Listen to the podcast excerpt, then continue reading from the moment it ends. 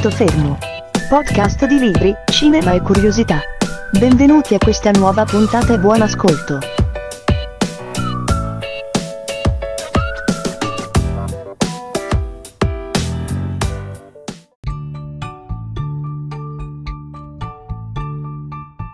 Tra i libri più letti e più venduti ci sono quelli che rientrano nel filone cosiddetto storico. Alcuni di questi hanno un successo davvero a livello mondiale con numeri eccezionali di vendite e eh, di letture ovviamente.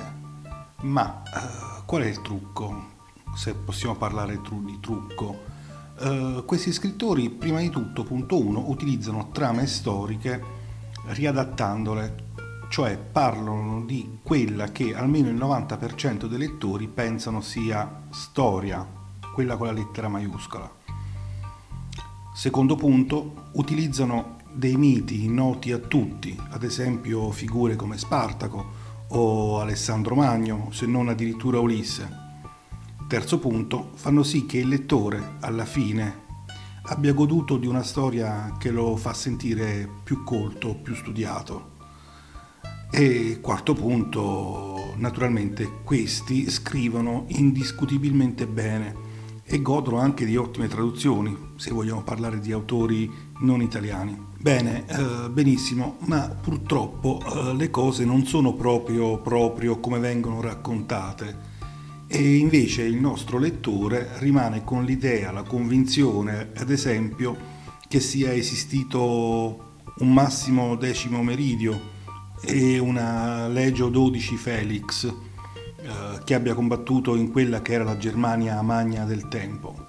Vi do un, un, colpo al cuore, non è esistito mai un massimo decimo iridio e una dodicesima Felix, una legione 12 Felix non ha mai combattuto, non c'è mai stata, soprattutto da quelle parti. Dunque, eh, di cosa vogliamo parlare? Vogliamo parlare in particolar modo di un libro, un libro che a me piace tanto, eh, uscito nel 2002 in Italia ed è proprio un romanzo storico, è L'ultima legione, scritto da Valerio Massimo Manfredi, scrittore e archeologo. Mm. Uh, questo libro ha venduto oltre 6 milioni di copie in tutto il mondo, godendo di traduzioni uh, nelle più disparate lingue e ha goduto anche di un, uh, di un film uscito penso nel 2007-2008. Vi dico subito che il film è molto molto peggio del libro e il libro purtroppo ha le sue pecche, anche se è molto godibile. La storia più o meno la conoscete, eh, siamo nel 476, l'impero romano d'Occidente ormai è alla sua fine sotto attacco dalle armate eh, di Odoacre. Eh, la storia gira tutto intorno a un ufficiale romano, Aurela, Aureliano Ambrosio, ricordatevi il nome, di stanza eh, in quella che oggi è l'Inghilterra, si recherà a Roma per salvare e proteggere il figlio dell'amico e eh, suo generale Oreste per cercare di salvare il piccolo Romolo Augusto, ultimo imperatore di Roma. Tutta la storia gira intorno a questo salvataggio fino al ritorno in, in Britannia, lo scontro con eh, le eh, bande, gli eserciti eh, locali che vogliono far fuori gli ultimi romani in Britannia e poi naturalmente eh, l'intervento magico, tra virgolette, eh, di una fantomatica legione eh, quella che viene presentata nel libro è eh, la Legio 12 Draco, eh, che risolve il tutto sconfiggendo i britanni presso una grande battaglia, eccetera, eccetera. Tornando ai punti eh, che vi dicevo prima, l'ultimo è chiaro, eh, Manfredi scrive bene. La trama storica è quella che tutti più o meno conoscete, il crollo dell'impero romano, le tribù germaniche che si ribellano, in questo caso stiamo in Britannia, eh, sconfiggendo gran parte delle, dell'esercito romano, di cui a tutti gli effetti fanno parte. Uh, quello che era il secondo punto, l'utilizzo di miti noti a tutti. Qual è il mito su cui si basa questo romanzo? Quello notissimo, famosissimo, indiscutibilmente fra i più noti al mondo della figura di Artù, tutta la storia dell'ultima legione serve ad arrivare a far nascere la figura di Artù.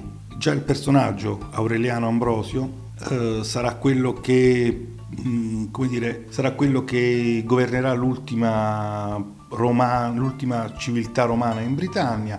C'è la figura del mago eh, mezzo stregone, mezzo druido Merlino che appare continuamente nel, nel libro e anche nel film. Eh, c'è la presenza delle legioni romane, grandi legioni romane che combattono, in questo caso la dodicesima. Finiamo il libro contenti, eh, pensiamo di essere eh, più preparati sulla storia romana del periodo, in realtà abbiamo ricevuto una o più fregature. In particolar modo, in particolar modo eh, viene citata nel libro e nel film la Leggio 12, eh, in questo caso viene individuata e nominata come la Legione del Drago, in realtà non è mai esistita. Eh, vi dico subito che di Legione 12 ce ne sono state diverse, questo perché? Perché ogni imperatore, ogni generale che prendeva il comando poteva creare una sua legione.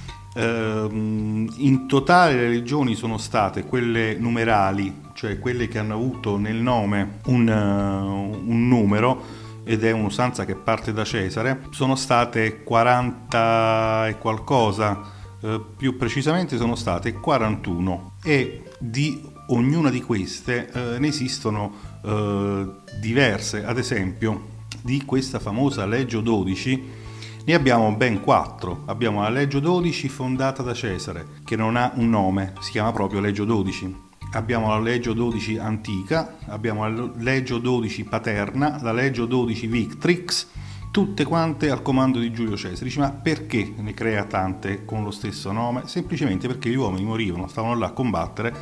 Quando scendevano sotto un certo numero di, di forze, venivano normalmente o sciolte o uh, unite a un'altra legione. Uh, quella più titolata manteneva il nome e il numero, oppure veniva riformata una legione con uh, gli uomini di due o più legioni decimate e veniva preso il numero più alto. Ad esempio, se si scioglieva la 7, la 8 e la 9, veniva formata la legione 9 e così via Tutte queste quattro che ho nominato, eh, la Leggio 12, l'Antica, la Paterna e la Victrix, a un certo punto vanno a confluire eh, nella Leggio 12 fulminata, ed è quella famosa che poi andrà avanti fino al V secolo, veramente fino a questo periodo, ma in realtà non ha mai combattuto eh, in Britannia, o soprattutto non ha combattuto in Britannia in quel periodo. E soprattutto non esiste una Leggio 12 ritenuta scomparsa dai Romani quella di una, di una uh, legione scomparsa in Britannia, in Inghilterra, è in realtà una, diciamo, leggenda uh, nota, conosciuta, divulgata sia da storici che uh, da scrittori di mitologia o di mistero, ma non è riferito a nessuna Leggio 12. La eh, legione scomparsa per antonomasia dell'esercito romano è la nona legione. Eh, un alone di mistero circonda da sempre la scomparsa, ma stiamo parlando nel secondo secolo d.C., non nel 476, di una delle più valorose e decorate legioni dell'impero romano, appunto la Legio 9, la nona legione che però non era la legione del drago, ma era definita legione ispanica o, o legio ispana. Uh, sono tanti i libri che in realtà si sono occupati uh, di quest'ultima legione, di questa legione scomparsa uh, e anche film. Ad esempio, qualche anno fa è uscito il film Centurion, eh, subito dopo The Eagle, che sono entrambe trasposizioni cinematografiche della leggenda, della storia di questa nona legione romana scomparsa dalla Britannia. E c'è anche un libro della Sutcliffe, molto bello, ve lo consiglio, che si intitola proprio L'aquila della nona legione eh, e che è stata di ispirazione proprio per questi due film. Eh, una delle tante ipotesi, o meglio ancora l'ipotesi che è più accreditata dagli storici britannici, è quello dell'annientamento della nona legione in un agguato teso dai Caledoni eh, nel territorio più o meno della Scozia. Quindi già stiamo parlando di una legione diversa, stiamo parlando di due secoli prima e già qua non ci siamo. Ma soprattutto non ci siamo perché in realtà la legione romana non siamo sicuri che sia stata distrutta, combattuta e disintegrata dai Caledoni. Non ci dimentichiamo che stiamo parlando di un esercito romano, non è che avesse così tanta paura di fronte ai barbari Pitti e Caledoni. Le fonti storiche dicono che eh, questa legione costituita all'incirca nel 90 a.C. durante la guerra sociale fu inviata successivamente eh, da Cesare eh, a Durazzo e poi a Farsalo. Eh, si distinse nella battaglia di Azio schierandosi al fianco di Ottaviano contro Marco Antonio e eh, come premio nel 19 d.C. sotto l'imperatore Tiberio fu eh, trasferita in Pannonia. Successivamente nel 43 d.C. agli ordini di Aulo Plazio fu grazie all'imperatore Claudio spostata in territorio britannico dove rimane per diversi anni e combatte nel tentativo soprattutto di, eh, fu impiegato soprattutto nel tentativo di eh, soffocare, ci riesce, eh, la rivolta della regina Budicca, ma subisce gravi perdite. Eh, non ci dimentichiamo che i romani normalmente eh, soprattutto in, Brit- in, Britannia e nelle regioni eh, germaniche, combattevano praticamente sempre in eh, condizioni numeriche disastrose. Più volte c'era una legione che erano 4.500, 5.000 eh, effettivi più tot ausiliari di cui non è che ci si poteva fidare tanto, soprattutto in quel periodo, contro eserciti eh, di numero doppio, sono addirittura triplo. Eh, la nona legione eh, è di stanza in Scozia, eh, viene utilizzata per rinforzare le difese romane, in particolare per costruire un forte a Eburacum, quella che oggi è York, e per sedare le numerose eh, rivolte che scoppiano appunto in Scozia. I dati storici terminano qui. Da un certo punto noi non sappiamo che fine fa la nona legione ispanica, o meglio sappiamo che fine fa, ma lo, lo dico dopo eh, all'incirca nel, nel 120, sì, stavo già andando avanti, la nona legione viene sostituita da una nuova legione più fresca che arriva dall'Italia, la sesta, la sesta Victrix e da quel momento in poi appunto eh, non sappiamo più che fine fa questa macchina da guerra perfetta da 5.000 uomini più almeno altrettanti ausiliari, non sappiamo che fine fa. Vi ripeto, sono conosciute le liste delle legioni operative per tutto il periodo diciamo, da Cesare fino all'incirca al V secolo. Uh, in particolar modo conosciamo perfettamente, grazie agli storici, dove erano dislocate e quali erano i nomi delle legioni dal momento della loro formazione ad opera di chi e uh, eventualmente fino al loro scioglimento per un motivo o per l'altro. Non abbiamo dati storici veri per spiegare questa nona legione, o meglio, ne abbiamo due di teorie. La prima teoria è quella di Mamsen, eh, che è uno storico tedesco dell'Ottocento, il cui studio della storia romana è praticamente cruciale nella ricerca anche contemporanea, Mommsen riteneva proprio che la nona legione fosse stata distrutta e purtroppo diversi studiosi gli hanno dato ragione e accolgono eh, questa ipotesi e questa ipotesi diventa, eh, è quella che è diventata la leggenda, fino quasi ad assurgere al simbolo della resistenza eh, degli uomini di Scozia ad ogni forma di invasione, che sia romana o inglese, e, ed è collegata poi appunto alla storia di Artù e così via.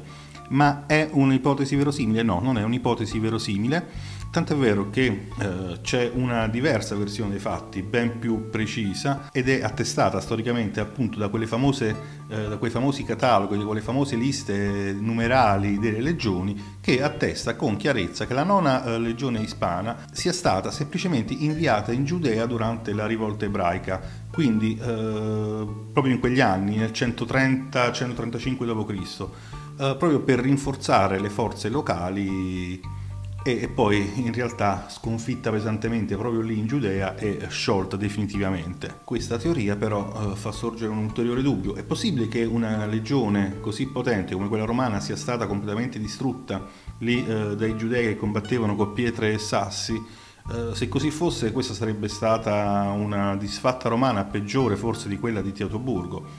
E anche questa quindi risulta un'ipotesi che per gli storici eh, è poco credibile. L'ultima teoria, eh, e forse quella più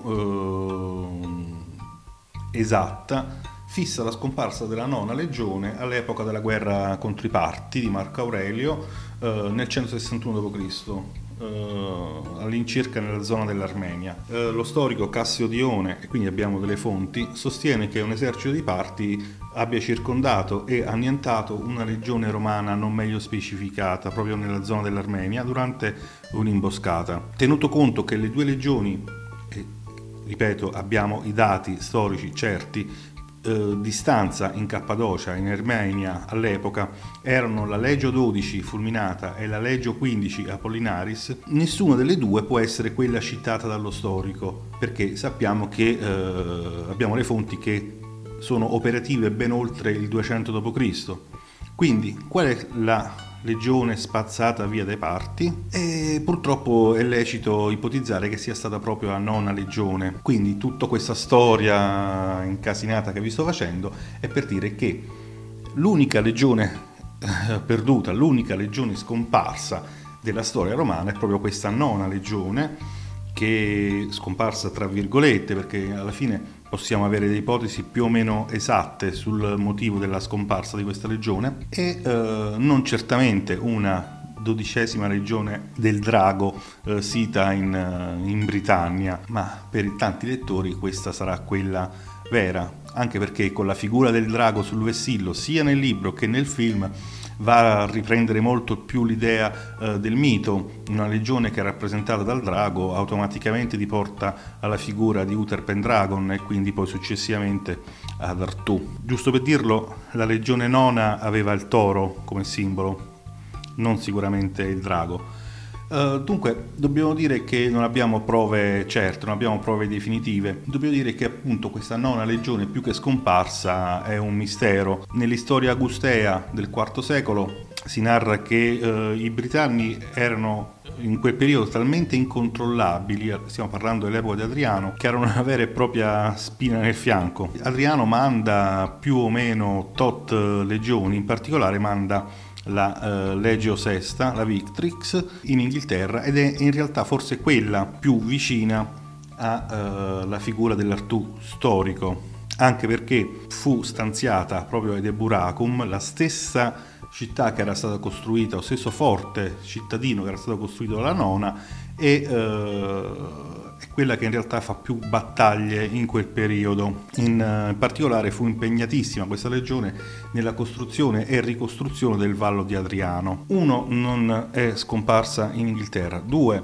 non ha nulla a che vedere con la nascita del mito arturiano. 3, uh, tre, che qualunque sia stata la sua fine, gloriosa o tragica, uh, la nona legione è uscita dalla storia divent- entrando a torto o a ragione nel mito il mito dell'invasore invincibile eh, arrestato da un manipolo di indomiti guerrieri, eh, forse più che altro ad uso e consumo degli inglesi. Ma nel libro non è eh, questo l'unico errore che a me ha dato tanto fastidio. Nell'ultima legione, dicevo, mh, vengono portate alla luce le simbologie, le basi su cui si fonderà poi la nascita e il mito di Artù. Tralasciando le incongruenze eh, storiche come questa appunto, diciamo, chiamiamola così, della nona legione o legione scomparsa o dodicesima legione del drago che non sono mai esistiti, o meglio ancora la storia di Excalibur che viene identificata in questo caso come la spada di Giulio Cesare, una cosa che non mi va proprio giù è come viene rappresentato Mago Merlino. Per chi come me è amante di Artù, della, della storia di Artù, della figura di Artù, dei miti arturiani, Merlino è Merlino e non è certamente quello che è rappresentato nel film, soprattutto nel libro meglio ancora. Sia eh, Ambrosio, generale romano, che Merlino sono due personaggi storicamente esistiti e non sono esattamente come vengono descritti eh, da questo libro. Prima di tutto Quando parliamo di Merlino, il mago, eh, bisogna dimenticare la figura barbuta vestita con le stelline che è nel nostro immaginario disneyano. Eh, Merlino era tutt'altra cosa, era il figlio di un demone, eh, e di una donna mortale. Era quindi uno stregone o un mago benevolo, era un poeta, era un maestro di vita. Ma eh, storicamente eh, noi conosciamo un'altra figura di Merlino, quello che viene definito Merlino il selvaggio, che in realtà era una, una Edo, un poeta, un cantore impazzito che si era ritirato in una foresta insieme agli animali e possiamo avvicinarlo a quello che era uno sciamano celtico o forse l'ultimo druido, il custode eh, degli ultimi segreti dei Celti. Di queste figure, in questa maniera, abbiamo una descrizione storica. Non, eh, logicamente non abbiamo la certezza, però abbiamo uno storico, in questo caso il gallese Nennio, che eh, racconta nella sua Historia Brittonum la storia dei, dei, Britanni, scritta nel IX secolo, e basandosi su leggende, storie e altri testi precedenti, racconta proprio la storia di, eh, di Merlino. In particolare racconta quello che succede in Inghilterra dal momento che le legioni romane sono sconfitte o lasciano, meglio ancora, lasciano l'Inghilterra, abbandonano l'isola. Nennio presenta due figure storiche di cui noi abbiamo quasi la certezza che poi possiamo basarci su altri, riscon- su altri riscontri eh, sempre storici, testimoniali, rappresenta la figura di Artù e eh, la figura di quello che per noi è Merlino. Eh, in particolare questo Merlino in realtà si chiama Ambrosio, Ambrosius, per quale motivo? Perché il suo generale e eh, il suo protettore si chiamava Ambrosio Aureliano, che eh, nove volte su dieci gli storici quelli seri, identificano con l'Artù della leggenda. Tuttavia, eh, stiamo parlando di Nennio nel IX secolo, quindi nell'Ottocento d.C., all'incirca 300 anni dopo arriva quel deficiente di Goffredo di Monmouth. Uno è un monaco, anche se non abbiamo la certezza che sia veramente un monaco, quindi va a immischiare in quella che è eh, la storia delle popolazioni più o meno leggendarie eh, del luogo qualcosa che non ha nulla a che vedere uh, il cristianesimo. Uh, intanto Mammout uh, scrive l'Historia Regum Britanniae, cioè la storia dei re di Britannia. Già dal titolo va a ricopiare Nennio, ma sto Goffredo non è uno storico, si basa sì su storie che va a recuperare da storici seri, ma è un gran cazzaro, tant'è vero che si inventa la storia addirittura che eh, i re eh, britanni discendono da un, eh, da un diretto discendente di Enea, quindi siano gli eredi dell'antica Roma. Purtroppo nella storia raccontata di, da Goffredo di Monmouth, eh, quella che dovrebbe essere la storia dei re di Britannia di storico ha ben poco eh, sono preponderanti in realtà i miti e le leggende. Tant'è vero che lui stesso si rende conto che sta scrivendo un po' troppe cazzate e per pararsi il culo semplicemente dice che non è farina del suo sacco, ma lui si è limitato semplicemente a tradurre un, ben, un non ben definito Liber Vetustissimus, un libro antichissimo che lui ha trovato, non si sa dove, non ha mai fatto vedere a nessuno, peraltro era scritto in gallese e lui lo traduce in uh, una lingua per farla conoscere a noi, in romano, in latino. Uh, in particolare, dicevo, uh, Monmouth introduce, parla di due figure, anche lui, quella di Artù e quella di Merlino. Anche secondo quest'autore, Merlino era il figlio di un demone, però non di una semplice donna, ma di una monaca.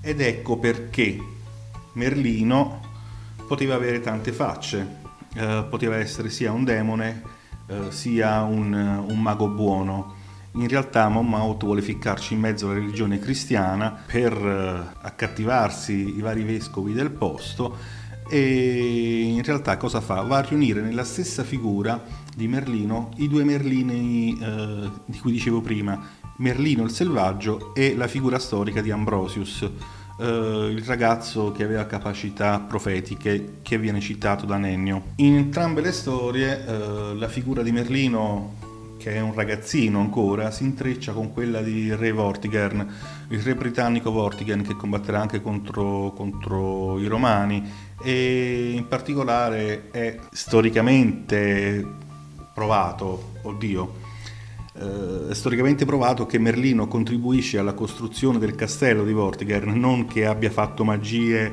o eh, abbia fatto predizioni. In realtà Merlino o Ambrosius in particolare aiuta questo re britannico nella costruzione del castello, meglio ancora gli va a spiegare perché questo castello ha delle mura che continuamente crollano, perché sotto c'è una caverna.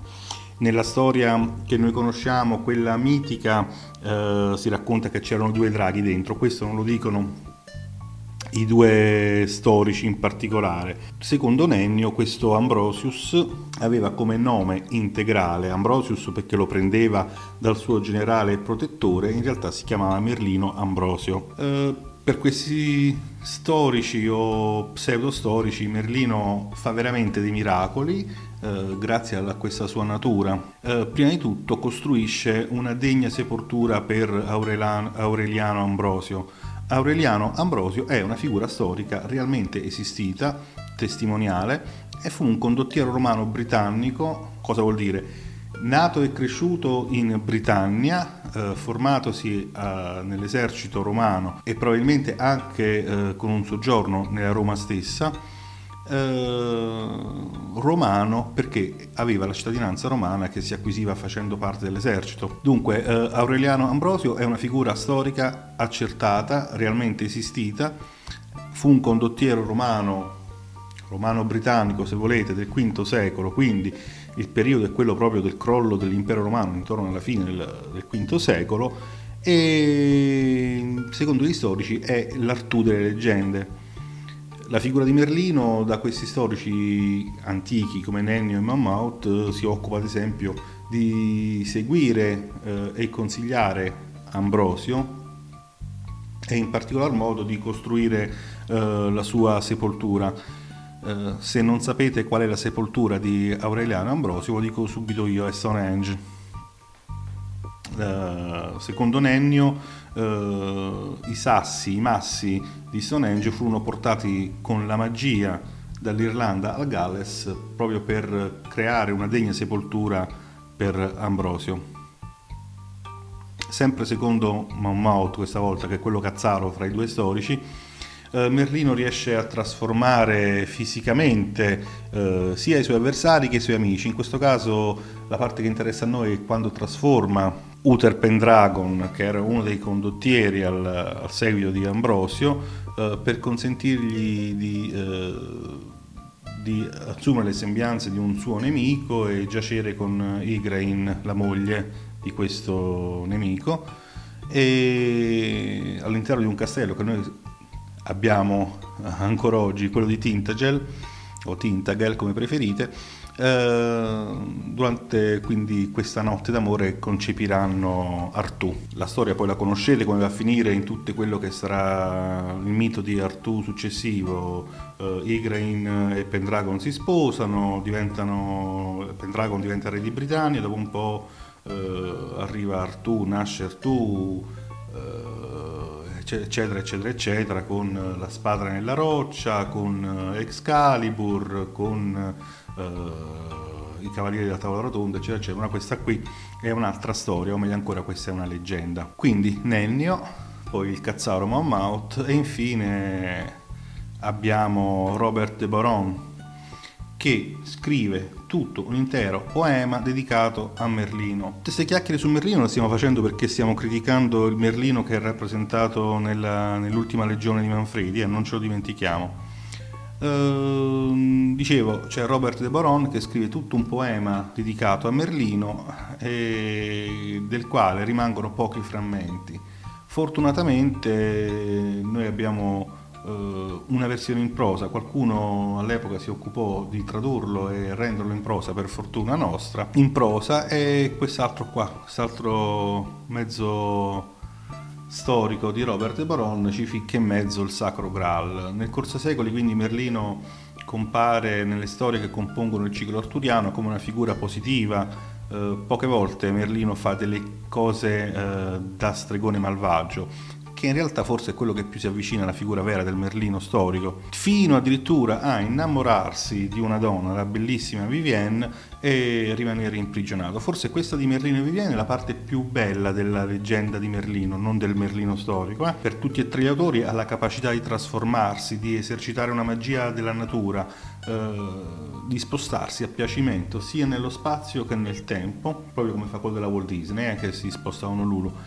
e proprio queste sue capacità purtroppo vanno a uh, essere viste da chi ci crede purtroppo come uh, i simboli e le doti inquietanti del, uh, delle streghe, della stregoneria e sono proprio dei segni che vengono cercati nelle streghe di cui parlavamo in qualche puntata fa. Dopo tutti quanti questi grandi scrittori scrive eh, tutte le sue opere al tavolino di una, di una, cella carceraria, ma siamo arrivati già a metà del 1400, quindi siamo molto molto lontani ormai da quello che era il periodo storico di eh, Artù e Merlino, oltre mille anni. E sto disgraziato di Mallory ha la bella idea di far fare una brutta fine, o meglio ancora di mettere fine alle imprese di Merlino.